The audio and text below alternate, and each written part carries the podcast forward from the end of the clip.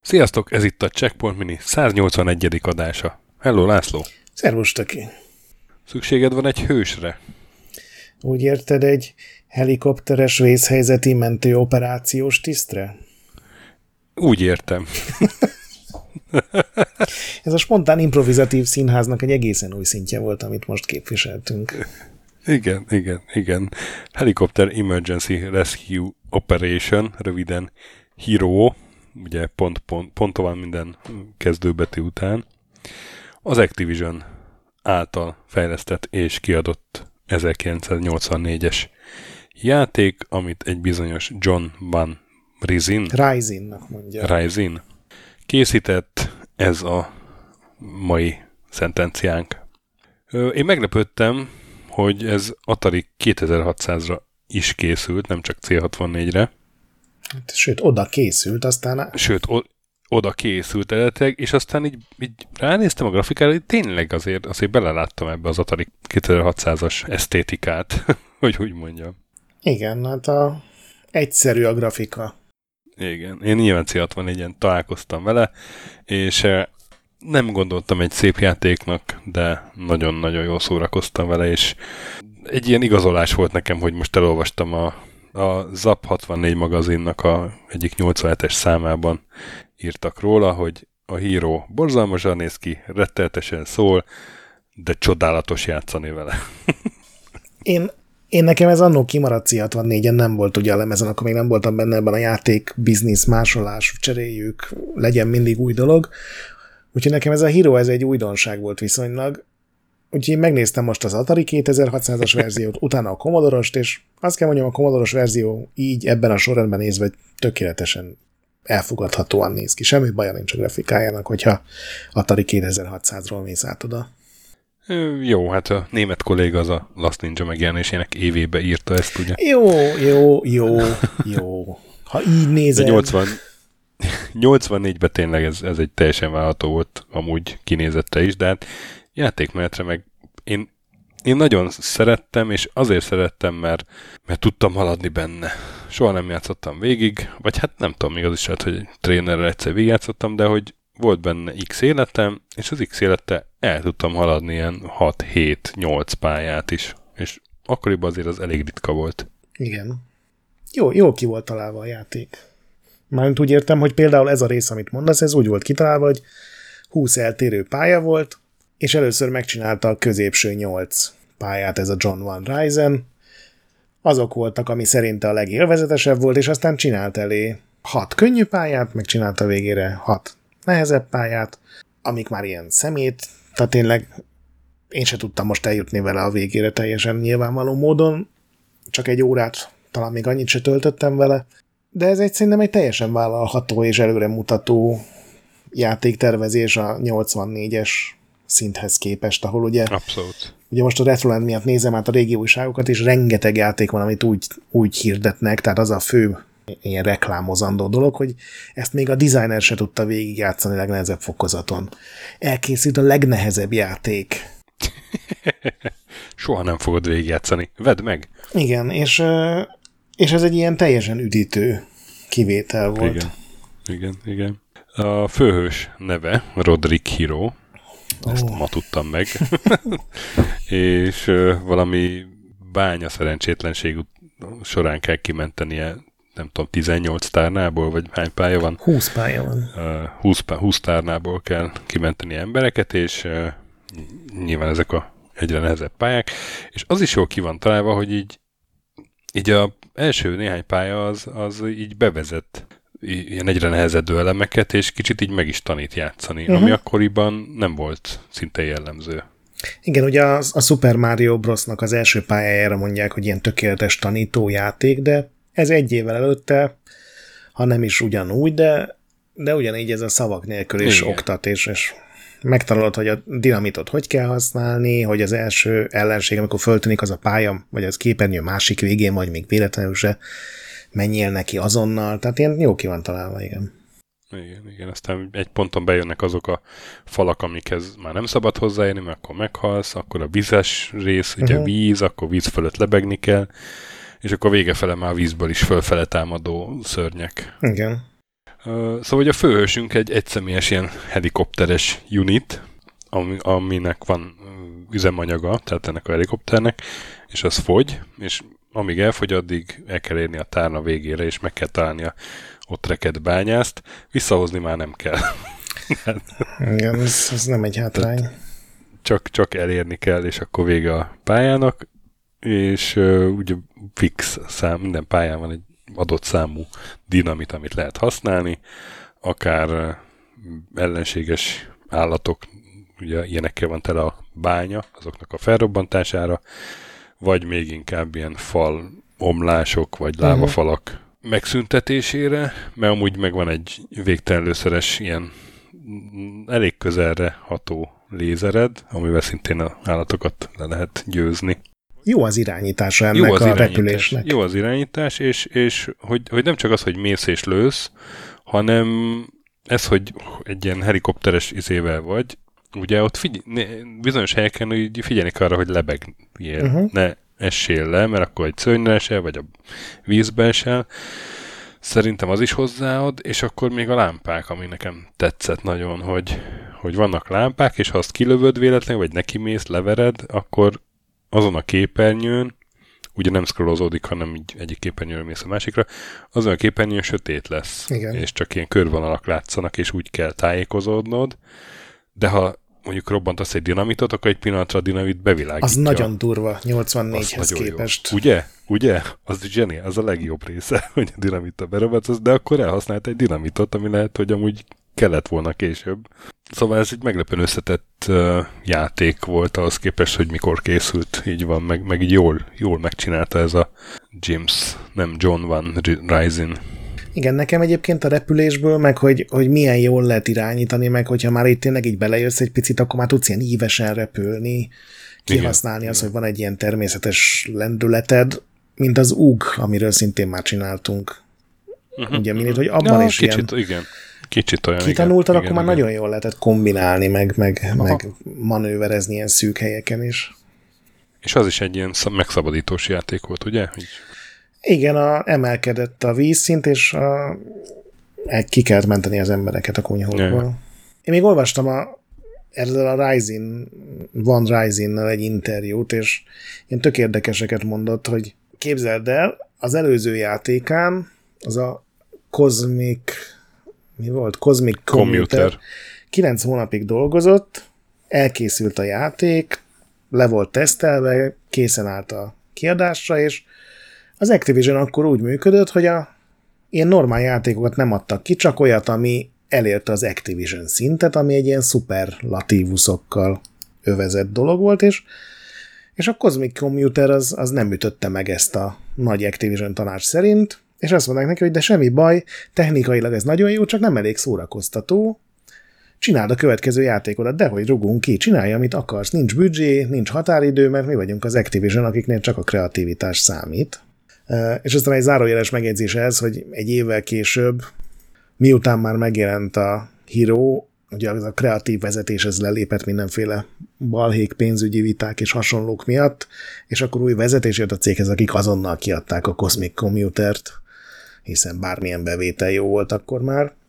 És akkor kezdett el dolgozni ezen a játékon, és az első dolog, ami az eszébe jutott, hogy egy szuperhősös játékot fog csinálni, és mindig ilyen Superman őrült volt, már gyerekkorában olvasta a képregényeket, és ugye Superman az repül, meg vannak olyan Supermanek, akik ugye lézert lőnek a szemükből, és ez volt az első, amivel elkezdett kísérletezni, és aztán ugye az Activision-nél szóltak neki, ez még mindig a kreatív korszak volt, hogy egyrészt az Activision nem csinál folytatásokat, és az Activision nem csinál licenszet játékokat, mert ez mindkettő a kreativitás ellensége. Még egyszer mondom, az Activisionről van szó.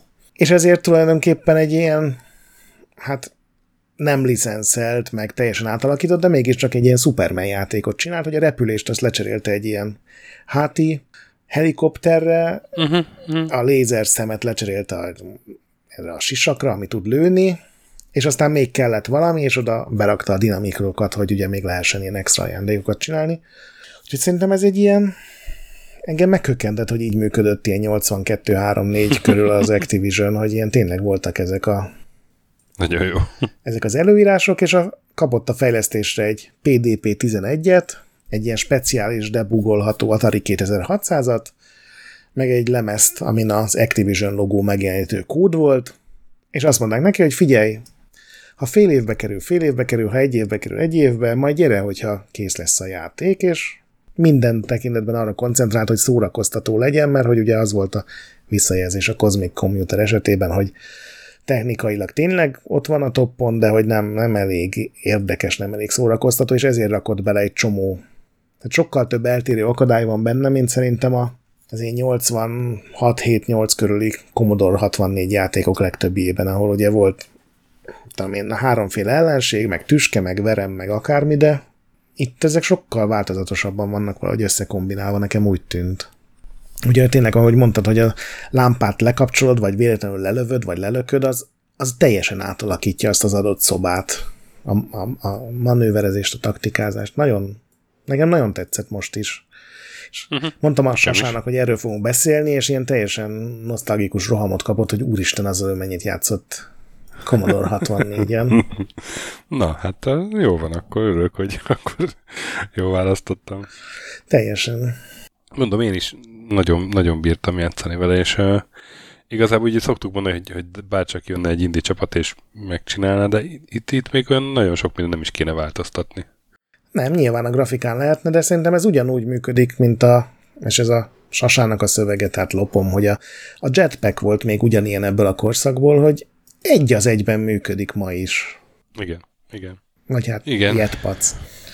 Jetpac. Egyébként a, nem tudom, azt olvastad le, hogy, hogy megjelent belőle egy Sega, uh-huh. ez a SG ezres konzol, ugye nem volt egy nagy sikerű konzol, Igen. Japánban 85-ben egy verzió, és ott a helikopter jetpackre cserélték le a főhős hátán. Igen, és a, a, a világot is átrakták egy ilyen fantazív világát, tehát ott nagyon sokféle ellenség volt. Azt nem próbáltam ki, bár megtaláltam végül némi keresés után, de mindenki azt írt, hogy az sokkal nehezebb, és, és szintén szóval nem volt erre szükségem, hogy hírozzak, de, de egy ilyen sokkal nehézkesebben játszható.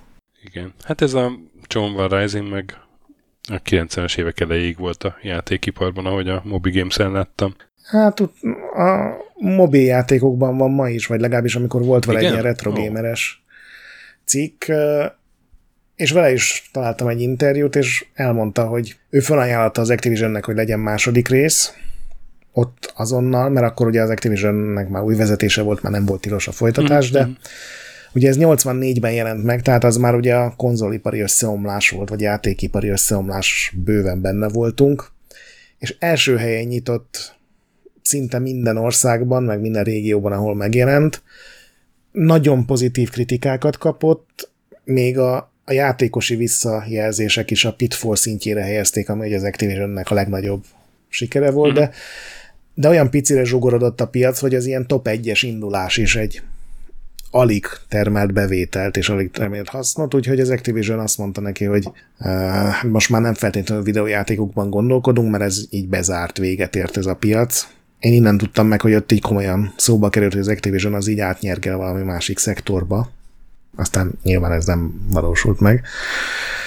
És aztán fölmerült a 90-es évek közepén, a PlayStation korszakban, hogy az Activision akkor már ugye Bobby Kotick volt az élén, és akkor nyúltak először vissza az ilyen nagy sikerekhez, és akkor csináltak egy Pitfall 3D-t, nem tudom, emlékszel rá, kijött PC-re is azt hiszem, de eredet PlayStation Hú, volt. Nem borzalmasan rossz, tehát a leg, mint a, amikor a Prince of Persia-ból megcsinálták azt az első oh, 3D-st. Oh, oh, igen, igen, igen, arra emlékszem viszont.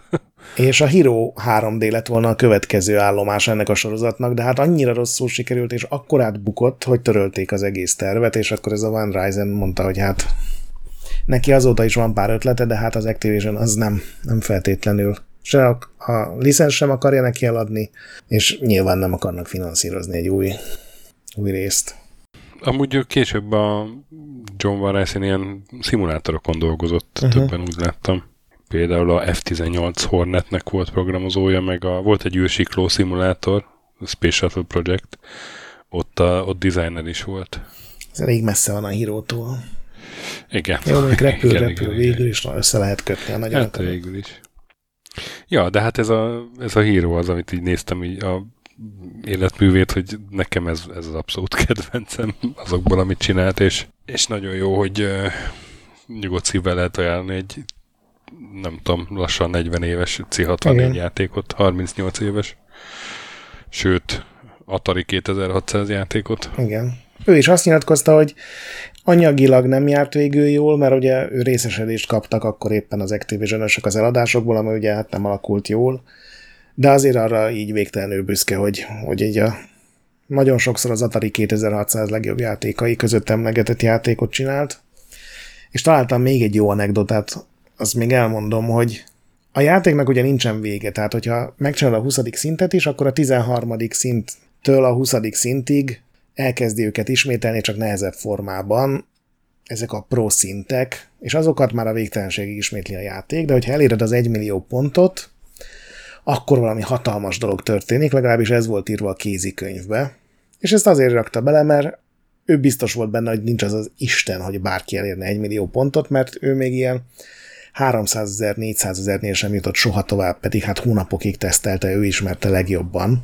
És pár hónappal lancs után már megérkezett az első kurva anyázó levél, hogy órákon keresztül játszott vele valaki, hogy eléri az 1 millió pontot, és nyilván hónapokat gyakorolt. És tudod, mi történik, amikor eléred a 999.999 pontot, és utána szerzel még egyet? Na, Hát nem tudta leprogramozni, hogy 7 számjegyű legyen a pontmutató, úgyhogy a 9999 helyére 6 felkiáltójel került, és ennyi. Ez volt a különleges jutalom. És azt mondta, hogy hát nem száz számra, de hogy néhány tucat ilyen az udvarjas um, felelősségre vonótól nagyon durván anyázó levélig egy, egy csomó reakciót kapott erre nézve, hogy valaki heteket, hónapokat szívott azzal, hogy végig tudja játszani a játékot, és akkor ez volt a jutalom, hogy, hogy hat felkiáltójel került a kilencesek helyére. Hát reméljük, azt meg, megemésztették azóta a játékosok. Na, hát próbáljátok el elmenni ti is a 6 számjegy, vagy 7 számjegyig, a 6 felkiáltójelig, de ha nem is, akkor mindenképpen érdemes egy próbát tenni a híróval, mert ma is tök jól lehet röpködni vele, még emulátorban is. Legközelebb jövünk vendéges adással, vagy nával, majd kiderül. Játszatok addig is sokat, megmentsetek a boss fightok előtt, Discordon kövessetek minket, megolvassatok Retroendet, meghallgassatok Képtelen Krónikát, a nagy pixel pedig továbbra is gyönyörű. Sziasztok! Sziasztok!